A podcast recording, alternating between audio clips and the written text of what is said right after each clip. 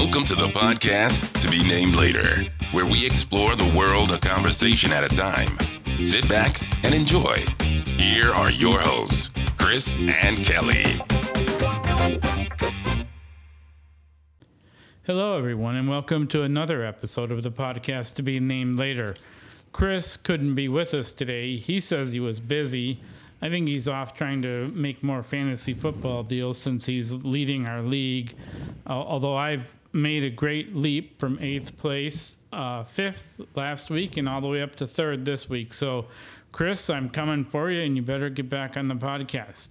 In Chris's absence, I've got a, a longtime friend, baseball pal, co-worker, and all-around good guy that I've known for a long time. As I said, Clint Jorgensen. Clint's out in Seattle, and welcome to the podcast, Clint. Hey, congratulations, Kelly. Glad to glad to be here. Great. Really happy to have you here. So, Clint, I mean, you and I, baseball season's over, but back in the day, you and I attended uh, more than our share of uh, Mariner games. what happened to the old M's this year? They fell just a little bit short. Oh my gosh, yes, and I was there all the way up to the end. Uh, two, what, two years ago, I was at the game when Cal hit the home run to get us in the playoffs. This year, we fell about two games short. Uh, it hurt uh, as every year does when we don't get to the playoffs, but um, uh, the coach just doesn't understand um, strategy in baseball. That's the way I look at it. Uh, but your GM there, old Jerry Dipoto, he sure understands it because he sure took a lot of heat for saying, "Hey, I just want to win 54% of the games." Yeah, that's you know, he did say that, but you know, when you look out over the landscape, that's what it took to get to the playoffs, and he's just going by numbers. So Jerry does a great job bringing in new players and new talents, and uh, and, and building a team that can actually sustain.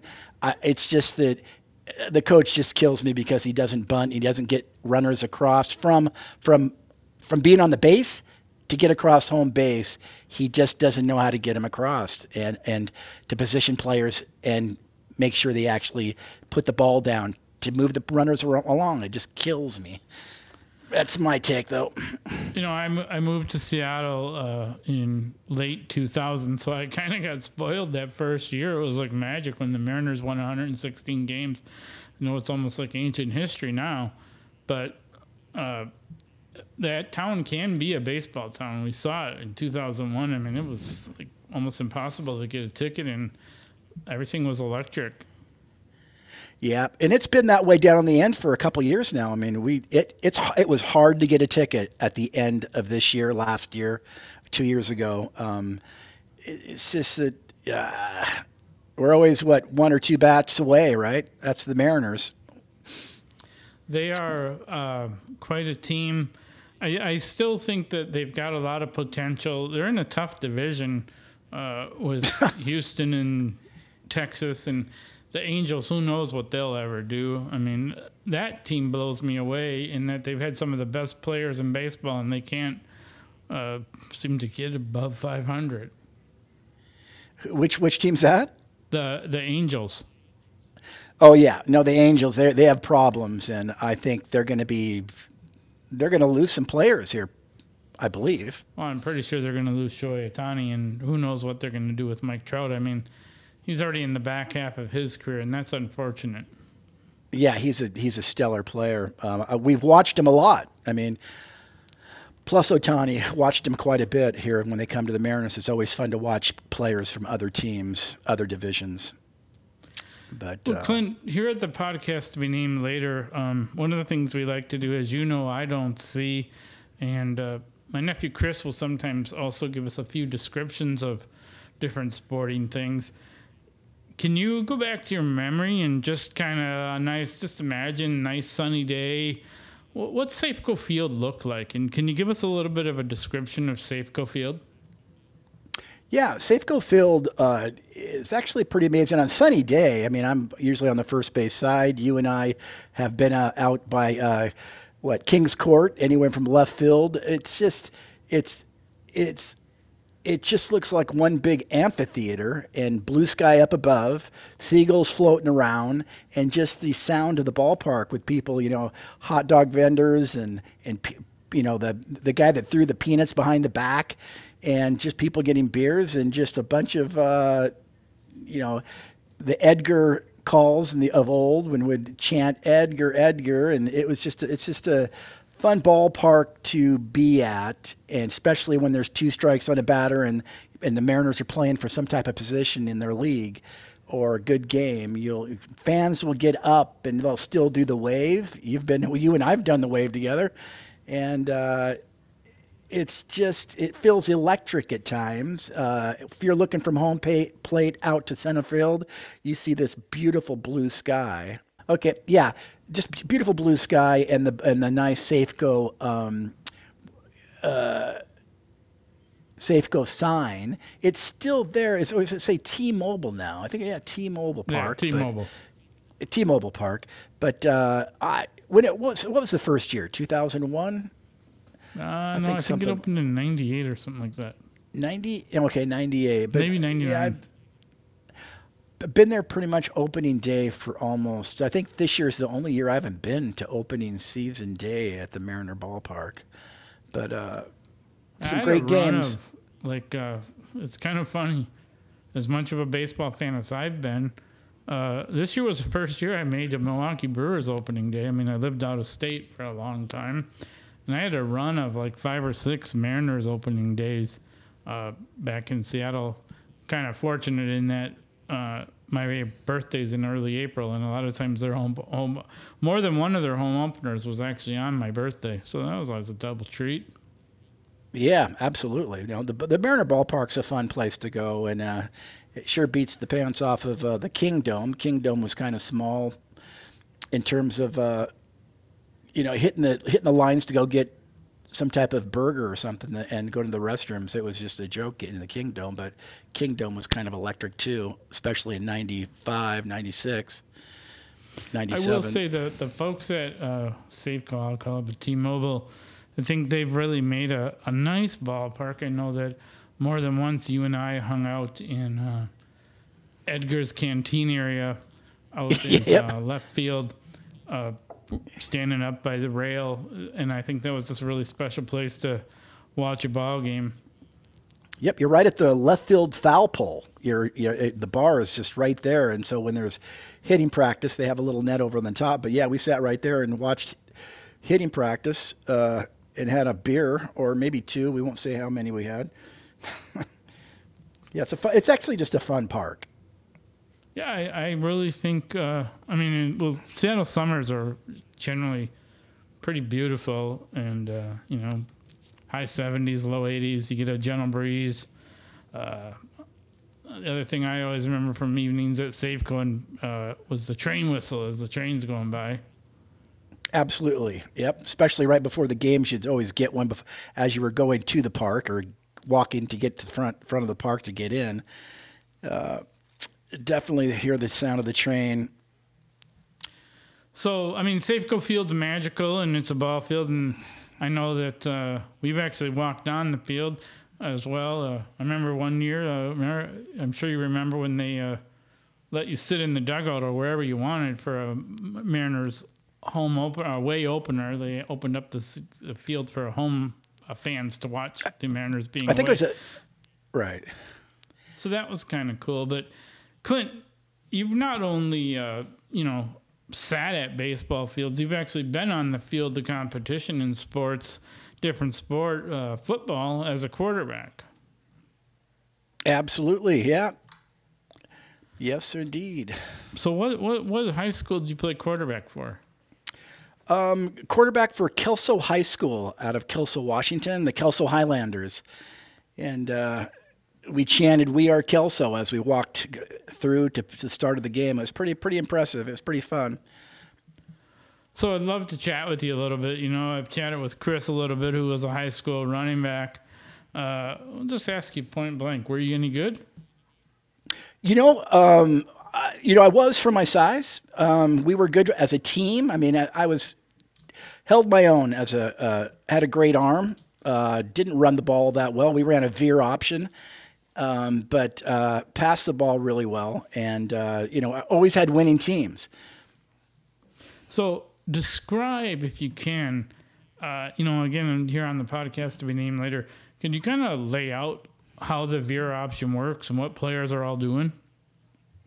Yeah, the veer option uh, is a pro set. There's two running backs in the back, and uh, the whole purpose is is to uh, uh we had a 100 side was the right side, 900 side was the left side. As if we called like a 100 option, uh, the the right halfback, you have a right halfback and a left halfback. Um, the right halfback would dive round about the three hole, which is uh, over the tackle basically, and you had the option of reading the defensive end. If the defensive end crashed down on the running back, you would keep the ball and run outside the uh, right end, and you'd have a trailing halfback who would be your who was the left tailback. He would be about five yards away from you, about at a 45 degree angle, and you would have the option if someone came up to you to pitch the ball to him or take the ball upfield and run. So it was called the triple option for that reason. You have a dive person you could hand off to, you would, or you could keep the ball. So you either had the option of handing it off if the if the uh, defensive end did not crash down, you'd hand it off, he'd go upfield, or you kept the ball, or you'd pitch the ball. Those are your three options, and that's why it's called the uh, the Veer triple option. So, as a quarterback, whether you're playing high school ball, college, you know, pros, uh, a lot of things run through you. I mean, you're obviously calling the play, the, the key guy. How did you learn all this? Just, I mean, how do you learn the playbook and just how to take that leadership position? How do you learn all that? 14, you, 15 you year old kid? Yeah, right. So I started actually at, in seventh grade as a quarterback, seventh, and uh, you, you how you you just spend a lot of time with the playbook and memorizing the plays. And in practices, you ran them over and over and over ad nauseum. You ran the plays over and over, and uh, you know you would you would have to memorize the playbook. The playbook was pretty, you know, deep, and it was a, a skill that you know you learn in school. Is memorization is what it was. Rote memorization. So you're walking out there. You know, it's the the first play of the game when you're on offense. What's going through your mind? Uh, execute, execution, and then you always look at the when you're coming up to the line you're always looking out and looking or are you know you're thinking are they running man to man or are they running uh, zone? And you had certain things you needed to do that you have practiced if it's man to man versus zone.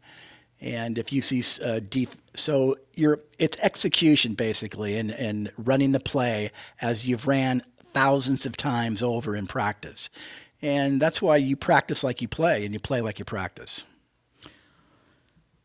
so what what is it like? Uh, you know, sometimes the play goes south, and what was it like when you were sacked as a quarterback? Oh, um, getting sacked because you know I'm five eight. I mean, I had guys six six, you know, two eighty, crunch you. It, um, you know, you learn how to fall basically uh, running the option, if someone's coming at you, you learn to fall back and pitch the ball, just as I would imagine as you know stunt men do in movies.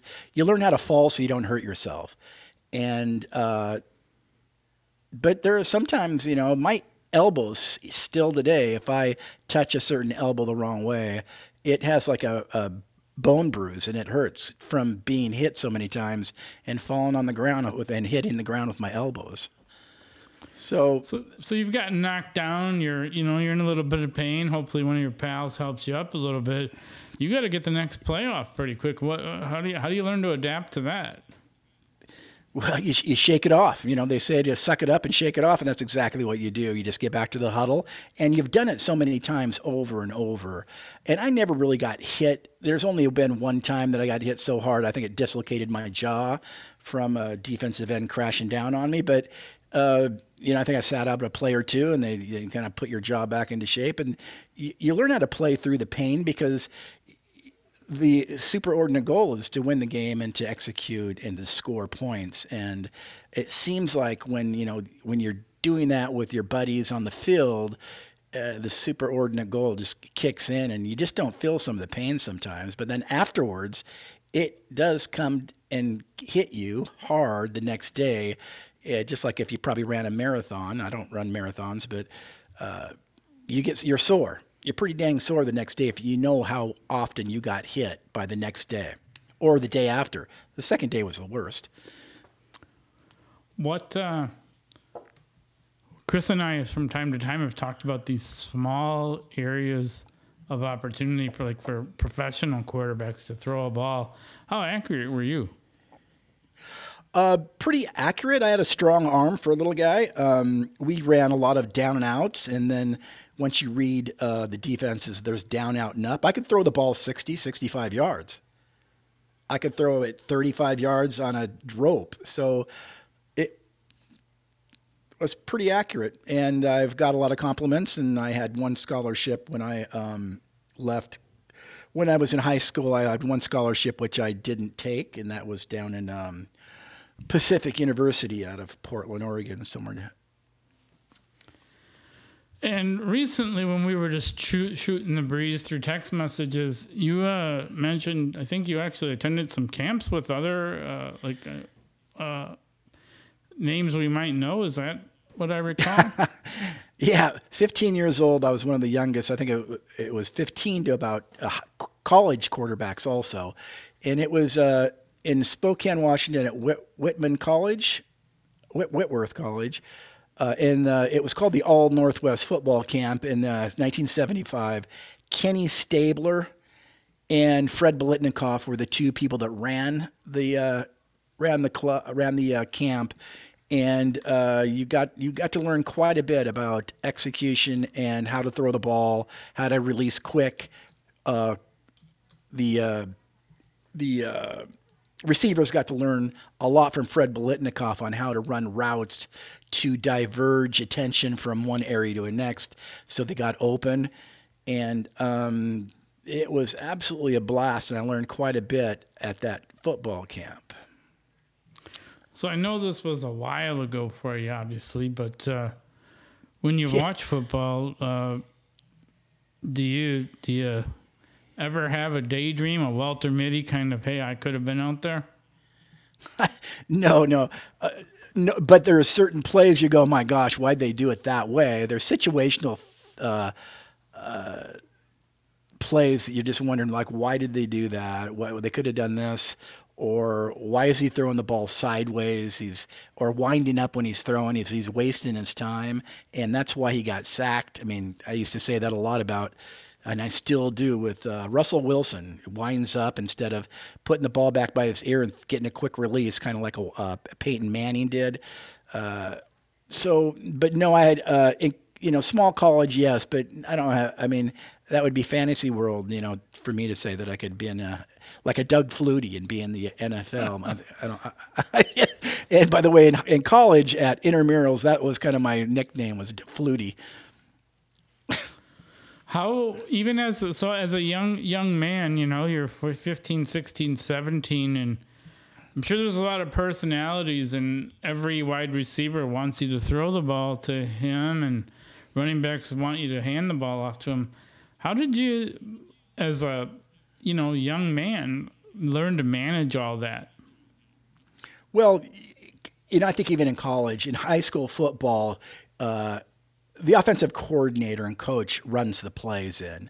You only the only time you really have uh, to improvise is uh, if you see uh, defense acting one way and you have a hot number and you're going to run an audible. And I ran a few audibles. You know, if somebody's and I can see he's going to crash down and they're going to uh, they're going to rush the quarterback. Um, I'll run a hot play and get the um, get the tight end a really quick throw up the middle on the hash mark, and we've did that out a few times for for touchdowns. But uh, really, you have set plays you're going to run, and we were a running team. We you know probably passed the ball. I probably passed the ball maybe eight, 20 times at the most per game. I think the most I had was 300 yards in a game or 280 yards in a game.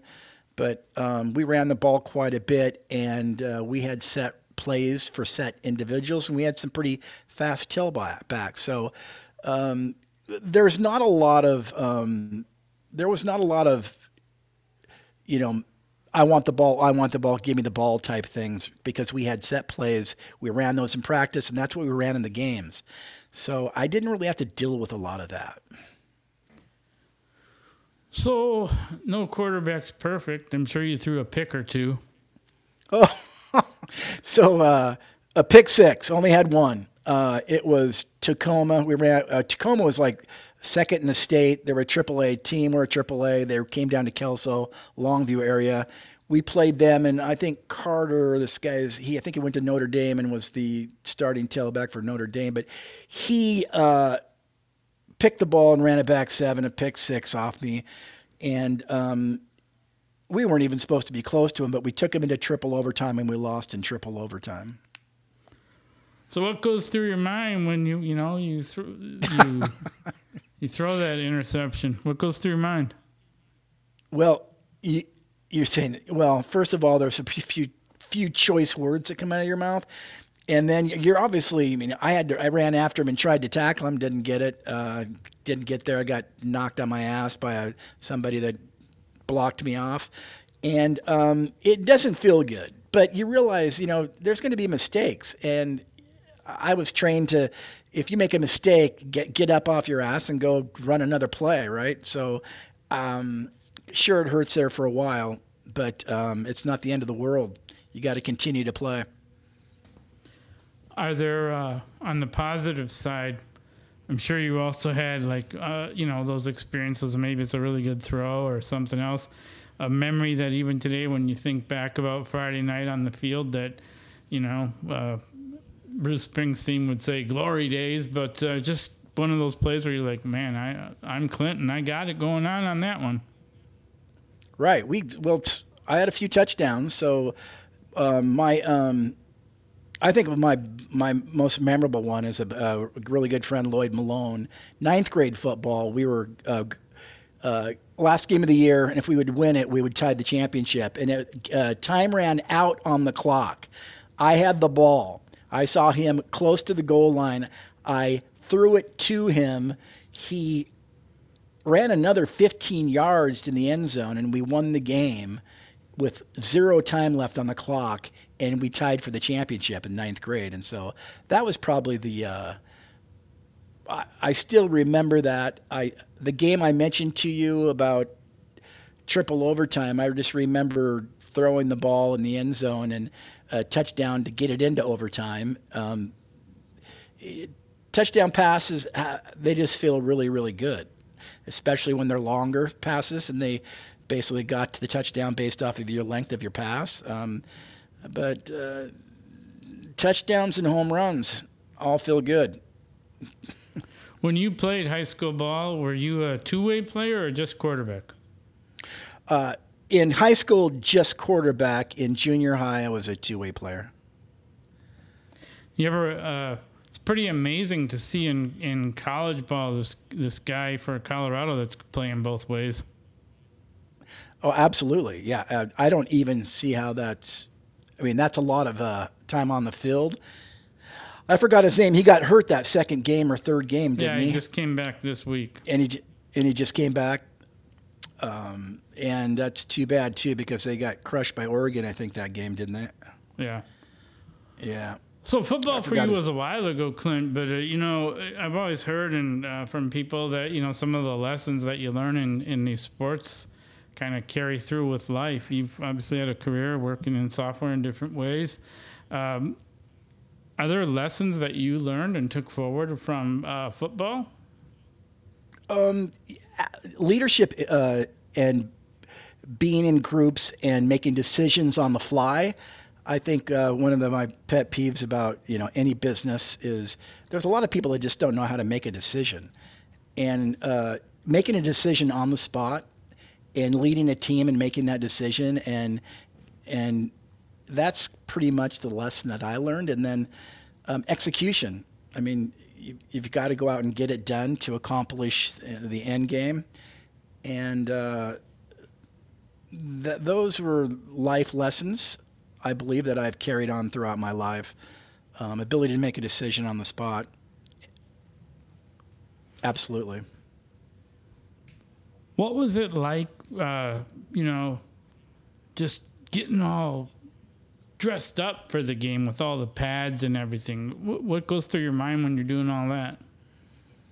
Well, you know, I listened to music. We didn't have a big stereo in our in our uh, field house before the game, but um, I just focused on the plays and and talked to you know tried to talk to the team my team members and I did talk to my team members and get them jazzed and psyched in a in a fashion to where they're not overexcited where they you know just burn themselves out before the game but I've seen people I had a really good friend named Dan Hanks he was extreme like hitting his head on the you know hitting the head on a, on the on the wood walls and and just driving himself into almost a fever to, and foaming at the mouth to get out there and kill someone.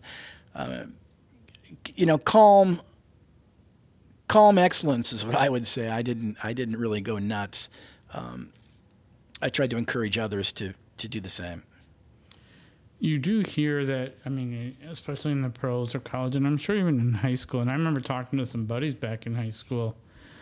Uh, it is a different world that if you're not if you've never played football just i mean it is once you're in that game it's kind of a different world that's what all my buddies have said how do you turn that on and off uh, well, you you turn it on and off based on the time on the clock. Uh, but it, I tell you what, it, it's. I think we had uh, the, the, game would lasted an hour. It felt like three hours sometimes, or sometimes it even felt really faster. Uh, execution. I mean, it, it was sometimes plays felt like they lasted like an hour, an hour, but they only they were like 30 seconds. But to turn it off and on, um, I didn't have any special uh, routine that I went through other than um, in the moment, understand where you're at, what you need to execute, and what you need to do, and uh, clarity.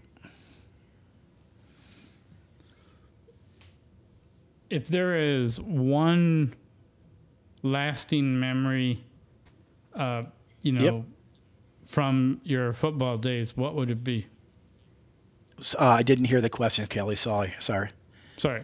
If if you had like one lasting memory, and maybe you've already covered, but just like, you know, in your mind's eye, slow mo, you run it at, late at night. Is there a, a memory that sticks with you to this day? Um, uh, the, the, one I mentioned in ninth grade, uh, it, it, that that pass, and then that for the uh, championship, and then the uh, the pass in overtime. Um, there's in, in, the Northwest, you play in the rain a lot. Um, we played Aberdeen, and uh, it's just rainy, and uh, the defensive end crashing down on me all the time. He's the guy that um, dislocated my jaw um, just that feeling um, of execution and non-execution. It, you, you still feel today. I still feel the elation of a, a TD pass at times. I mean, it there's nothing like it. I mean, it, it's like shipping software. I mean, you, that's what I would equate it to, Kelly. You've shipped software. You've you've done really good work, and and uh, shipped and, and went to the parties afterwards. That's how you feel when you throw a touchdown. Uh, keeping it family friendly, have you ever been in a pile for a fumble? yeah, been in a pile for a fumble. Um, I've been grabbed everywhere you can possibly imagine, and it, and I've been bit uh, it at the bottom of a pile. You'll never, you're never going to see a camera or a microphone in those piles, even in pro football, are you? you're never going to see. You hear choice words, and you are grabbed places you don't really want to uh, tell your mom about.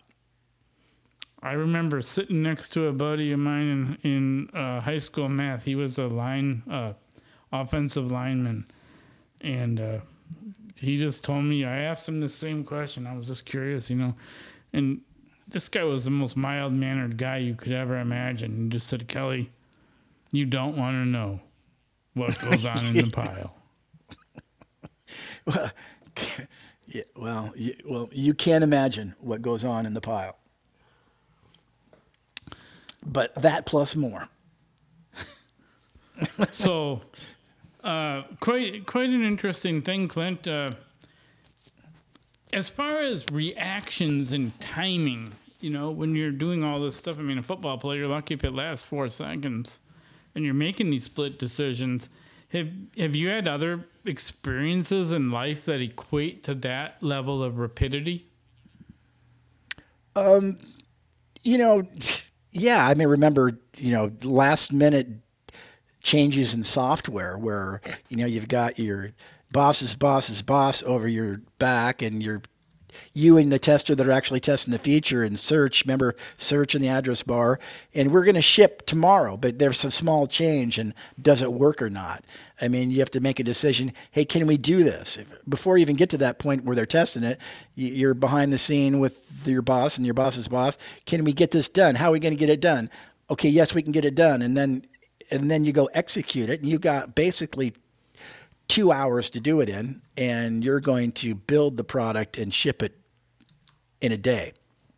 So there's been many times that we've had to make those type of decisions. I've always been one to say that we can get it done. Um, never been burnt by it, but almost. Uh, I do think that, uh, especially, uh, guess that shipping software is kind of an interesting thing. I know we both worked together for a long time. Clint was actually my boss for a couple of years. Um, but uh, that last minute uh, execution is kind of uh, that feeling right before you put the software out there. Uh, always kind of. Uh, uh, I'm trying to think of the best word. You you got a lot of hope. You put a lot of work. You put a lot of work, and you think you've done everything, and uh, it. Uh, And then just wait for the sudden, feedback. You just don't know, and there's that. How's it going to be received? Yeah, and that's when you run a play in football. That's the same way. That's exactly that feeling right there, Kelly. That's how a play feels in football, and it's either going to go well or it's not going to go well.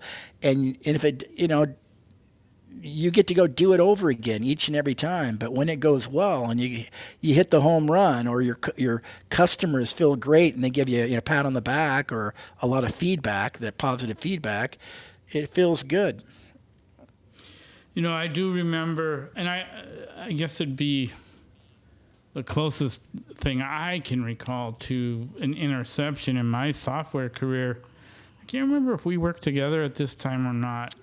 Um, going back uh, when Microsoft was working on Windows XP SP2, uh, the uh, when we had a real security push, I remember I was the tester for a feature in IE called Manage Add-ons, and not to go too deeply into it, but uh, basically it allowed people to see all of the three kind of different sorts of tools that were running inside their browser, whether those were uh, toolbars, you know, ActiveX controls, other extensions.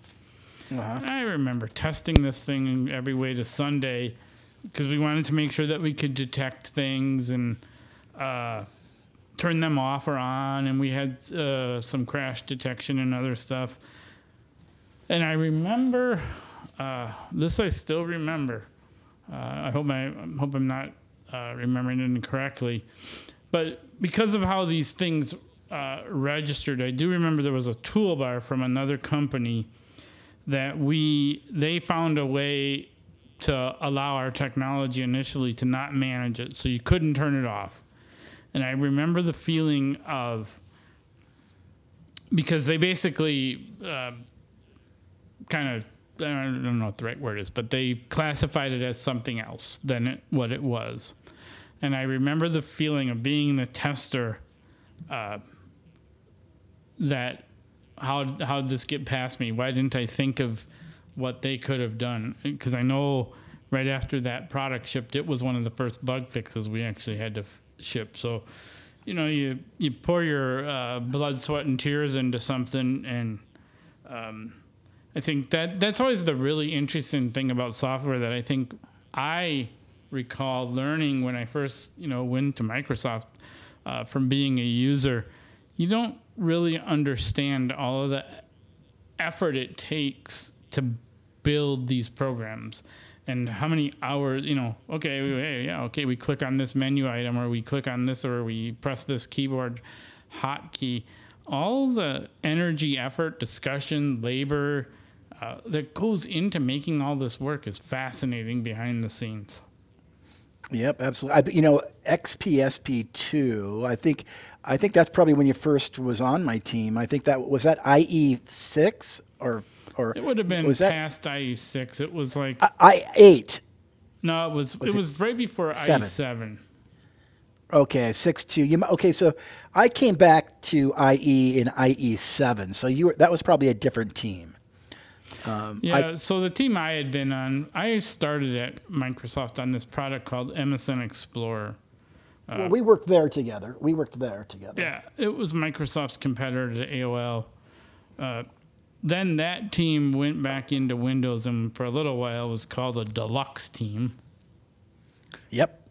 Um, and then IE at, in the day was kind of in a sustained engineering mode. And then they kind of merged the deluxe team with the sustained engineering team. Uh, I hope I got all the facts basically right. And That's kind of right. Yeah. then basically remade an IE team. And the first Yep. kind of product that that group worked on was the XPSP2. And then I know I worked on IE for IE7, 8, 9, and I think 10. Right. I think you and I worked on MSN Explorer together, and then I came back. I went and did photo software in between the IE6 when Jim Allchin said no more browser, and then it was sustained engineering, and then with IE7, I came back right at pretty much the start of IE7 and lasted from 7 through 10. I should have left in E IE9. You know, it's funny, Clint. We talk about that, and I think about it now, and I think you know, our the thing that we all gave a lot of hours, hours to, uh, months and more, it's gone. Yeah. By the way, it's not only gone. It's uh, it, you know, eh, I, I used Chrome a lot when I actually left Microsoft, and and um, I really liked. I I kind of it's kind of my browser, but Edge makes me sick. I kind of squirm when I use that. Um, and just the way Microsoft has gotten rid of it, they still think of their customers as users, which is obvious when you use their products. Um, I'm not. I'm not a fan anymore, Kelly. Just not a fan. Well, in the browsing space, the one good thing I will say is, um, it is really nice. Uh, obviously, I'm interested in accessibility, and I know you worked around that, but especially in the uh, content area of browsers, the fact that Microsoft and Google are contributing, right, and they're both running off the same Chromium uh, stuff. Yeah. That has been such a positive for accessibility. Because right? Whether it's screen readers or other assistive technology, they're not having to chase down support as much for multiple browsers. Yeah, I- I would imagine so because it's all built off one Chromium engine, and then the the UI difference or the customer interface differences. But Yeah. uh, it it is. I mean, compatibility has come a long ways, right? I think the whole uh, browsing industry has come a long way. I mean, it's Yeah. it's got it's still got its quirks, and there's more to do, but you know. Uh, always, I'm just thinking back to interesting experiences uh, building a web browser. I, I think the one that made me chuckle the most uh, was there was a day, and I think one of the things that a lot of people don't realize is uh, if you don't work in the software business, like you know, you don't know this always goes on, but like we would make uh, a version of the browser basically every day, you know, and Yeah, I mean, I know you yep. know this, and sometimes you know multiple branches and versions. But I remember one day I was happily browsing away with my screen reader, and I was one of the first people into work, and everybody else was when they got in, they had a huge problem because something had gone wrong with the the build that day, and visually the whole browser was black. right? It, it, your screen reader, your screen reader doesn't give you that information, right? uh, read everything just fine. It read everything I just, just fine. That was one of the more interesting things. Yeah, well, hey, there was a lot of Um, interesting things. I know we weren't. Uh, you've worked in the software business and other areas as well. Uh, I know at one point you worked in a gaming company. What was that like? Um, oh, gaming company was absolutely a blast because we didn't use anything Microsoft uh, really, other than um, uh, in terms of tools, right? New tools and learning new th- new ways to like Atlassian. We got to use that for uh, bugs, and it was basically when use cases and agile pro, uh, program management and project management was in place, and so I got to learn that, and um, uh, and uh, and then I owned we ported software from the casino floor to the um, iPhone and Android, and I got to learn cell cell developments, building for cell phones, and uh, the different uh, memory issues with phones and on Android and uh, iPhone, and uh, then we we actually tested the math model behind a slot game. That was very interesting. So the different aspects of and learning new uh, new tools, new products, new features of, of uh, different um, environments was pretty impressively amazing. I've learned that all in like three years. And then the one legacy issue I had to deal with was uh, get this old games ran on um, Flash, and you know the, I came on that uh, it was called Double Down, uh, Double Down Entertainment, a, a division of IGT. IGT bottom. Um, IGT owned like sixty percent of all slot games in Vegas, but it was uh, pretty. It was actually just a fun time because I got to learn new new environments and new tools, and um, so it was actually pretty fun. It's wild to think back about some of the things like that ran inside of browsers back in the day, Flash or Microsoft Silverlight, and who knows what else. Yeah, Flash was a, a, a Flash was hard to deal with. We uh, we kind of just sunset that thing down and got rid of it altogether, and just put um, a new web t- front end on it. want to change gears, Clint. I mean, it's really fun walking down memory lane on software, but uh, in the last little bit of time, we also, you know, talk a lot about sports, and I know you enjoy sports. Hard to believe uh, the NFL season. We just finished uh, week six out of 18 weeks, so we're a third of the way through. Anything big uh, interest you or jump out about what you've seen in the first six weeks of the NFL season? Uh, you know, a lot of the just the young quarterbacks that are actually you know nailing it. Uh, uh, and you know, it seems to NFL's changed a lot. It seems like over the last five years, ten years, five years, where you know it's it's a passing it's a passing environment now, and you've got. Uh, it's you know the, the quarterback's always been probably the one of the predominant, but you got receivers now that are just elevated in terms of presence in the game as much as a quarterback. Just there's some amazing receivers out there, and so I I haven't really watched all that much football this year. You started off the talk around uh, your brother's. Um, your brother's uh, pool that you're or your Yeah. fantasy football. I, I think I won that one time. You you you did, man. I invited you to play us in a, pick 'em, uh, pick all the games. I, yeah, trust me, I still hear about that. Hey, I invited you to join this league of uh, picking the games every week, and uh, you cleaned up. I think you won by a lot. I think you even.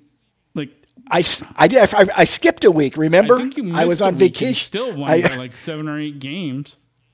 Right. Yeah, I did. It was kind of funny. Um, I, I got. I remember you telling me that your brother always gave you gave you crap about that. You know, But uh, yeah. yeah, that So what's up with your Seahawks out there in Seattle? The Hawks, you know, I've been pretty impressed of uh, you know, once we got, you know, once the Wilson era was gone and and June, Geno's been involved. I mean, I'm pretty been impressed. You know, he's been he was sitting behind the scene and he's actually a pretty solid quarterback. Uh, we got a couple great runners. Um, but I'm not you know, Seattle's. I'm a kind of a pseudo Seahawk fan. Always have been. My team's the Raiders, and I'm trying to you know limp along with them. Um, Boy. you know, especially after the coaches issues they've had and the player Raiders, issues. I mean, but a, a, year ago, like they thought they were going to be all that. Uh, you know, they thought like salvation was coming. They got Davante Adams. They were going to pair him with his old college bug, bud Derek Carr. Derek that Carr. Didn't yep. Too long. Neither did the coach, did it? No.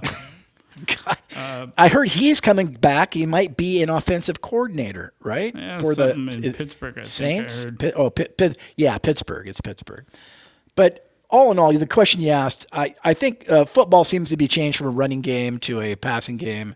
Um, uh, offensive linemen, uh, big defensive ends, uh, run or uh, wide receivers, and just the wideouts they have in the spread offense uh, it's just become.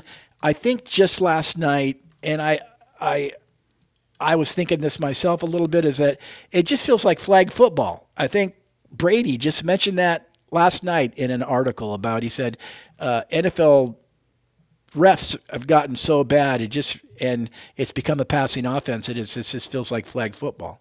I don't feel that way, but I thought it was odd uh, reading the headline that Brady said it just feels like flag football. What well, do you think? It's an Kelly? interesting thing, and I wonder, you know, maybe yeah. not one or two years, but I do wonder if ten years from now, tackle football will be gone. You can't touch the quarterback. It, you see the number of flags this year on the quarterback, and they didn't get hit that hard.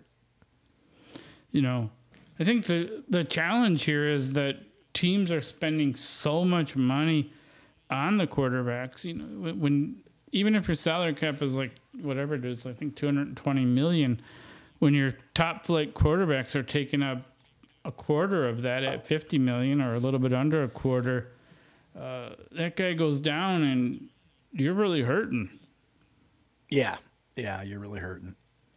I really do and, like the backup quarter, like a, a Minshew. I'm, I'm really, I'm a Gardner Minshew fan.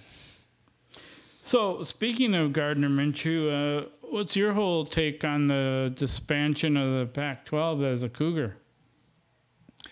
Um, from a pure economic point of view, I think it's crap. I mean, I, I, I'm not. I colleges are supposed to be nonprofit institutions. There's a rich tradition on the Pac-12, over a hundred year conference Conference of Champions. I, I think um, you've got the the money people that are um, the uh, the uh, athletic directors that just want to go to a conference and all about media and money. It's media and money, media and money. And I realize in a world that's driven off of money and uh, success supposedly is about money. Um, it just it just hurts deep down to know that there's not going to be a Pac-12 next year uh, it's just it it that's not the world I would really want to live in. Tell you the truth, it doesn't. I don't know. Pack the Cougs have issues. Oregon State obviously going to have issues, but um, I think it's a shame. I think they should be embarrassed. I think uh, it. Yeah. No, I think it's tough. I don't like to. I mean honestly, I grew up obviously here as a Big Ten guy, but it was always, uh, I mean, back in the day, again, you know, it was the Rose Bowl was always the Big Ten and the Pac-10, and that was that was a big part of college football for me. So all these schools out on the West Coast before I lived there, you know, they were as a kid they were kind of exotic, you know, whether it was Washington or uh, UCLA or, U- uh, or U- Washington USC State or, or just any of those schools. That was that was exotic to me. And then as I grew up and became an adult, you learn about the Pac-10, became the Pac-12. I think it's unfortunate that uh, these conferences have gotten too big. I mean, and we can't even do math. I think it's going to be 18 schools in the Big Ten next year. It, it, isn't that crazy? 18 schools. Well, it is. Yeah, it's the travel. Um, like I mentioned, I, I think college are supposed to be nonprofit organizations, and their athletic departments are running as if they're a profit center. And Well, I, and they are. I mean, so I, I and I, for me, I'm like, I don't know, man. Why should we just separate out co- college athletics and make it a minor league for these things? You know, but that doesn't really do it for a lot of the other sports, the non-revenue sports, and I do worry about, you know, the swim meet uh, in, whatever time you're gonna you know that's way different than the football team coming across country for right, or volleyball or softball, or yeah, there's going to be track and field. There's, uh, I just don't know how it's going to play out. Other than, um, you know, the athletic director for the Huskies said that he doubts there'll be a uh, there'll be a uh, Apple Cup in the future, right? and i think That that, would- those kind of things you know uh, especially with some we uh, we don't have an in-state rival with the badgers here but i mean we do have teams uh, we just played one uh, iowa and minnesota are always big games for the badgers but uh, whether it's the the big game down with Cal and Stanford or USC and UCLA or the Apple Cup. You know, really got into that when I was living in Washington or the Civil War in Oregon with Oregon and Oregon State. Those are, I don't know. Maybe I sound like, you know, the old curmudgeon, but there's something special about those in state rivalries uh, with growing up in that state and seeing your whichever team you root for playing the other team in your state.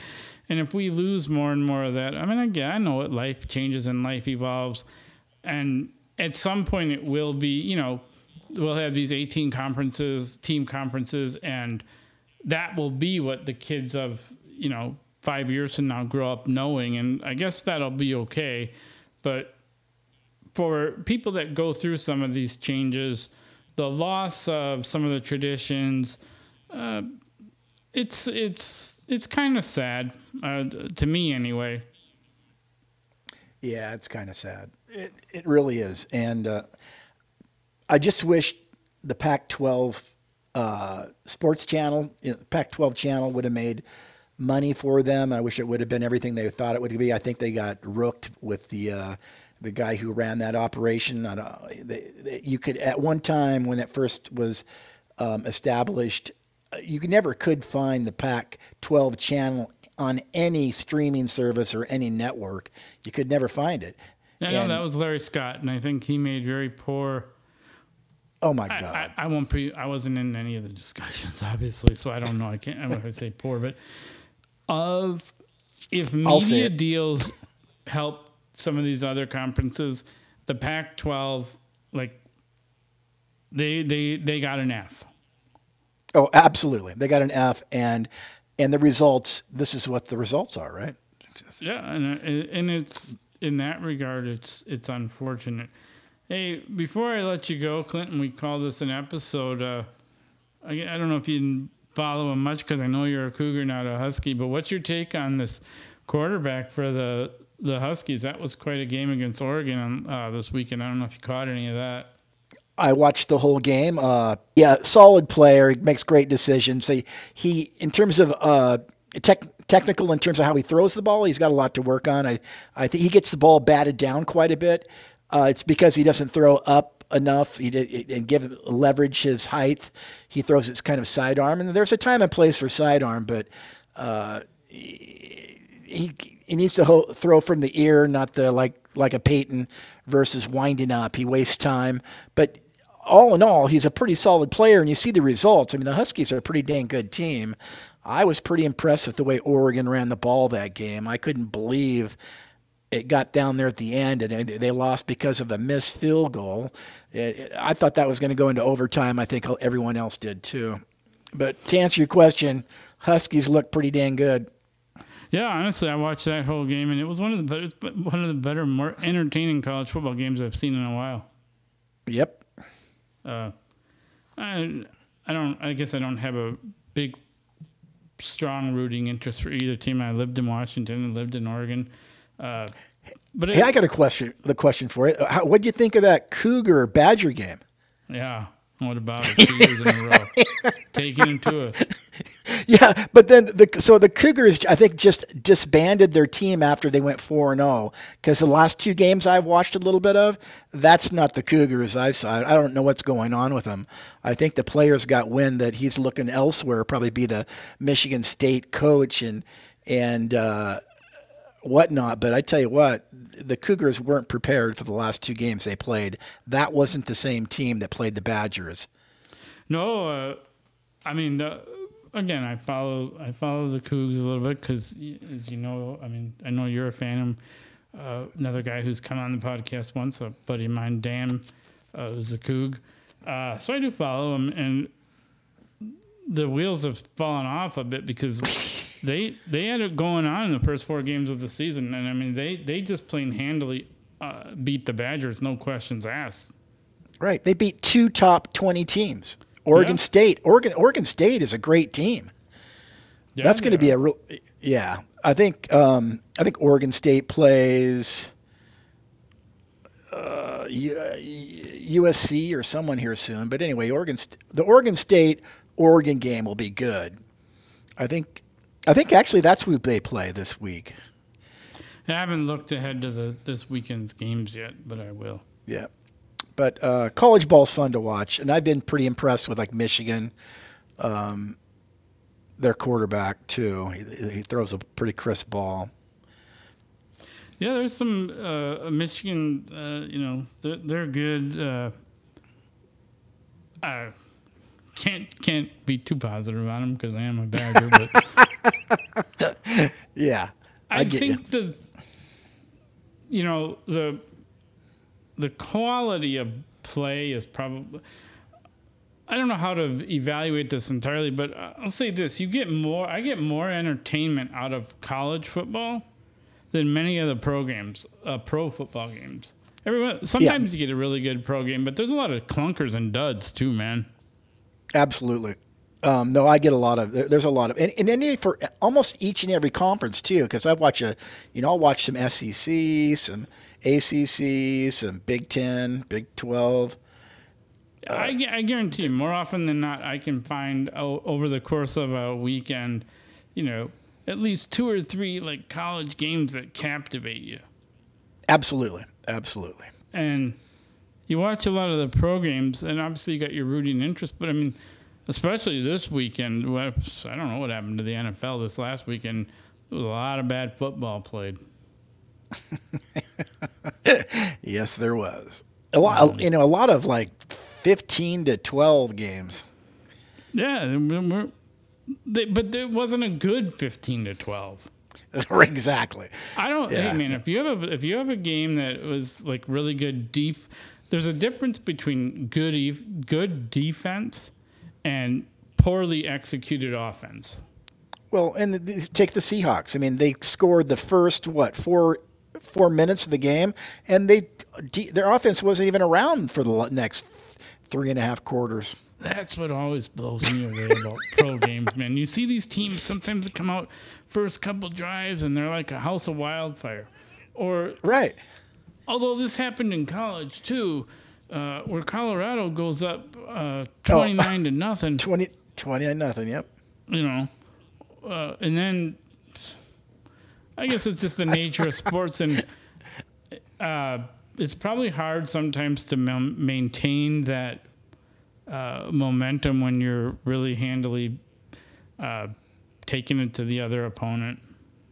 You know, mo- momentum shifts are odd when you're playing a sport. I think it's in football. You you you you, feel like you got you do a couple passes and you're you're two and zero, and and you know you hit a couple more, and all of a sudden you feel the momentum going. You score a touchdown, and then all of a sudden you know you you run and you lose three yards, you, or you get two. You know, you miss two. They miss two passes, or you miss a throw, and momentum shifts are just amazing. Whether that be on regular plays or or special teams. You know, you've seen the special team play where you know the guy tripped the last time. This time he ran the ball all the way down 80 yards for a touchdown. It's Yeah. crazy. I mean, it's And I- back I and think- forth.